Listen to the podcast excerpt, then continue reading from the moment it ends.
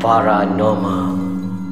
Di sebalik tabir Seekers Underground Menjejaki misteri entiti Ah, Assalamualaikum sama kami lagi Syai. Dengan Amir ah, Dalam podcast Ais Kacang Segmen Paranormal. Okey.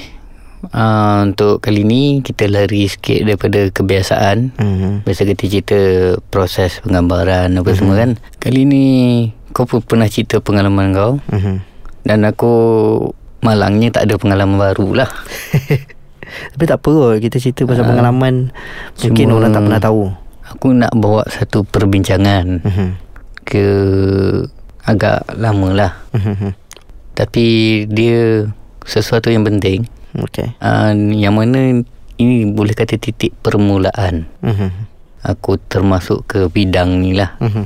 uh, Actually Berlaku Kan cerita aku pun boleh nampak benda-benda mistik daripada kecil kan Mhm. Cuma titik tolak ni benda yang menguatkan lagi benda tu Okay Okay uh, Berlaku masa aku dalam tingkatan 3 tak silap aku Okey. Umur 15 tahun Masa tu Aku ni tengah semangat Tengah kuat nak belajar silat Tapi mak aku tak bagi mm-hmm. Okey, dalam masa tu seminggu selepas tu uh, selepas dapat kebenaran, Mm-hmm. Aku dapat mimpi sebenarnya. Okay Mimpi tu aku berada dalam satu rumah besar Okay yang macam alat-alat istana macam tu lah. Aku naik rumah tu mm-hmm. seorang-seorang diri. Lepas tu depan aku ada seorang bertubuh besar dia tengah bersila kat ruang tamu.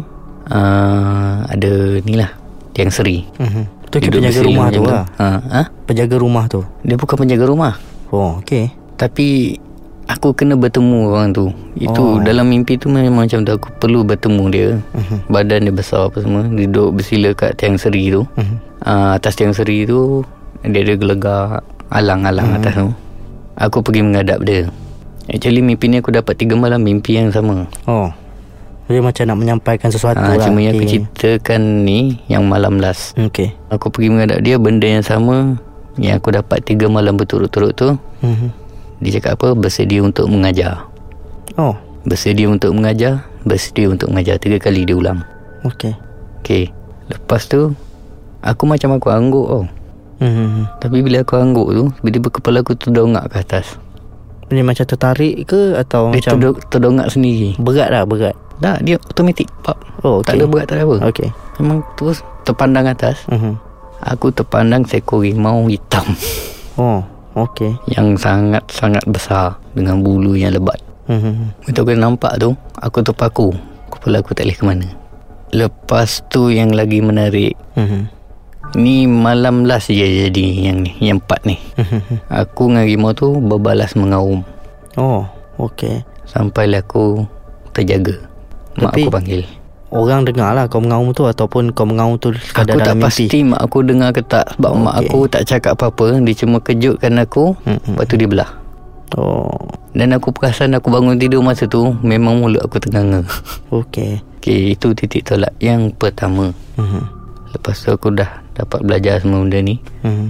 Tapi selepas pada tu Dia punya dugaan memang amat berat lah. Macam-macam lagi yang datang lah kan. Macam-macam lagi lah. So itu sebesikit lah Titik mula Aku terlibat dalam benda ni hmm. Lepas tu memang aku perasan Aku punya anugerah yang nampak ni Dah makin kuat Mhm. Lepas tu Daripada start situ lah Aku dah start communicate Oh Dengan benda-benda ni Okay tak apa Cuma tak boleh Kita akan bagi Amir sambung lepas ni Kita akan berehat dulu sekejap Okey, kita bersambung. Kita masih lagi nak mendengar pengalaman Amir sendiri yang dia sendiri yang merasa orang lain tak tahu. Okay Macam terlalu mimpi lah kan Mhm. Yang aku cerita tadi tu Setakat mimpi je Mhm. Okay kita anggap je lah benda tu mimpi Hmm. Walaupun Rahsia di sebaliknya tu Hanya akulah yang tahu Mhm. Hanya Allah yang tahu Tu je lah Cuma Daripada situ aku start boleh communicate lah Itu cuma pinpoint dia Mhm. Jadi benda ni Membawa pula kepada Apa ni Masa aku Tak nak cerita kita Jam-jam je kan Mhm. Masa aku Practical Okey. Dan yang handle Aku punya Practical masa tu Tak lain tak bukan Adalah kita punya bos Seeker sendiri Cik Zafran lah. ha, Cik Zafran. Pernah satu kejadian. Masa kita orang shooting Satu kids program lah. Dalam studio. Dekat Glamary Mhm. Tengah-tengah syuting uh, Okay relax lah Habis syuting Ceritanya Tengah wrap up Mhm. Dismantle semua benda Mhm. Masa tu aku tak ingat Aku tengah husung apa okay. Cik Zafran ada berdekatan lah Mhm. Aku tengah berjalan Tiba-tiba aku berhenti Mhm. Berhenti secara mengejut Macam ada Siap mengelak tau Mhm. Aku turun dua sikit ke belakang Macam mengelak orang melintas Mhm. Zafran tanya aku Kau nampak apa? Kau kenapa? Mhm. Bukan kau nampak apa Aku cakap ada orang melintas cakap Mhm. Mana ada orang melintas depan kau tadi ha, Itulah Aku nak cerita kat dia pun Pasal Aku Dah takut dia tak faham ha, Pasal dia tak nampak kan Sebab dia tak nampak Tapi memang ada Aku perasan satu kelibat Lembaga hitam Kepala botak lah Hmm, hmm, hmm. Melintas Masa tu dekat depan mana? aku. Dekat Glamory eh? ha. Okay Yang first first Actually yang sebenarnya Mula-mula aku ingat Yang melintas depan aku tu Abang Haji Prop hmm. Sebab dia botak kan hmm. Lepas tu Bila Zafran kata Mana ada orang melintas depan kau Mhm. Itu aku senyap Tak apalah Biarlah Macam tu Tapi actually daripada situlah Zafran perasan benda ni Dan daripada situlah Titik tolaknya Bila dia dapat Program Seekers Mhm. Tu dia panggil aku tanpa audition Oh Cuma dia suruh aku melukis Depan studio Tu Untuk Apa ni Meyakinkan Kru-kru lain lah. Tu kan. Tapi masa tu dia memang Dia memang dah tahu Kau boleh melukis ke Ataupun uh, Dia memang tahu aku boleh melukis. Oh Okay okay Sebab masa aku praktikal pun Aku selalu buat storyboard untuk dia. Hmm. Jadi lebih kurang macam tu lah Sikit sebanyak cerita. Aku Itulah aku tak ada pengalaman baru Nak diceritakan. Tapi itulah Mungkin pengalaman tu Orang tak pernah tahu kan. Mungkin So lah. macam uh, Apa Pasal benda tu kita sendiri yang encounter kan. Mm-hmm. Kita tak ada orang lain. Kalau ada orang lain pun Mungkin ada seorang dua je. And Mungkin orang-orang yang encounter sekali dengan kita tu tak faham Ataupun Macam Diorang ni ada satu doubt lah. Betul ke tak betul ni kan? Pasal mm-hmm. kau je nampak Aku tak nampak pun Yalah. kan? And aku tak ada rasa apa-apa pun. Itulah dia. Pasal orang yang ada Bagi kami lah Orang-orang yang ada special ability ni Dia menjalani kehidupan uh, Satu sesi penghidupan yang orang kata apa Ada benda yang dia boleh ceritakan Mhm. Yang dia boleh share dekat orang ada benda yang dia tak boleh share Pasal dia kena tengok juga Dekat kelompok mana dia nak share tu Hmm. kan? Ada yang nak dengar Cuma satu lagi aku nak share hmm. Nak tanya kau lah kan Mhm. Kau pernah dengar Pasal kes kena tindih ha, Biasa Biasa kan hmm. Banyak kau sendiri pun rasa kan Pernah rasa Tapi aku pernah buat satu study Di mana Aku buat conclusion aku sendirilah Aku rasa Dalam 100% Kes kena tindih ni 10% je yang betul. Lagi 90% tu adalah Dia orang panggil sleep paralysis. Di mana Macam mana pula Kalau dia peluk daripada belakang? Ha, Itu satu benda yang lain lah tu. Aku tak pernah encounter lagi macam tu.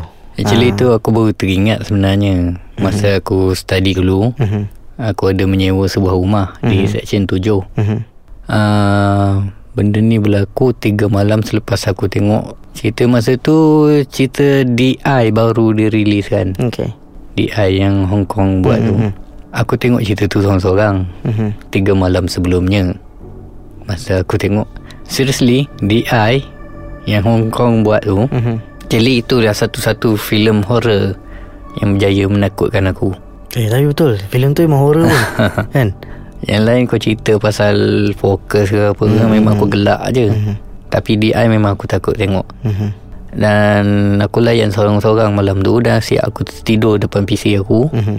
Dan tiga malam selepas tu Aku tidur Aku tidur actually tiga orang Satu bilik Mhm. Okay Ni pengalaman sebelum aku rasa dia peluk Mhm. Aku tengah tidur Memang aku tengah Dah hampir-hampir nak lena lah Mhm. Ada orang panggil nama aku Okay Tapi yang peliknya Suara budak Mhm. Yang peliknya Dia panggil nama aku Bukan nama yang selalu member-member aku panggil. Oh Okay Dia panggil nama panggilan aku kat kampung. Aku tengah terkejut Masa tu aku terkejut lah. Mhm. Apa yang tahu nama kampung aku kat sini? Mhm. Masa tu memang aku angkat kepala sikit aku tidur Aku angkat kepala sikit aku tidur mengiring Mhm. Aku angkat kepala aku fikir Siapa lah boleh tahu nama tu kan? Mhm. Ini bukan kat kampung Aku kat Shah Alam. Mhm. Tak lama selepas tu lah Terus rasa kena grab. Apa rasa masa tu kan Pasal kita biasa dengar cerita Di mana di himpap Waktu tidur terlentang kan?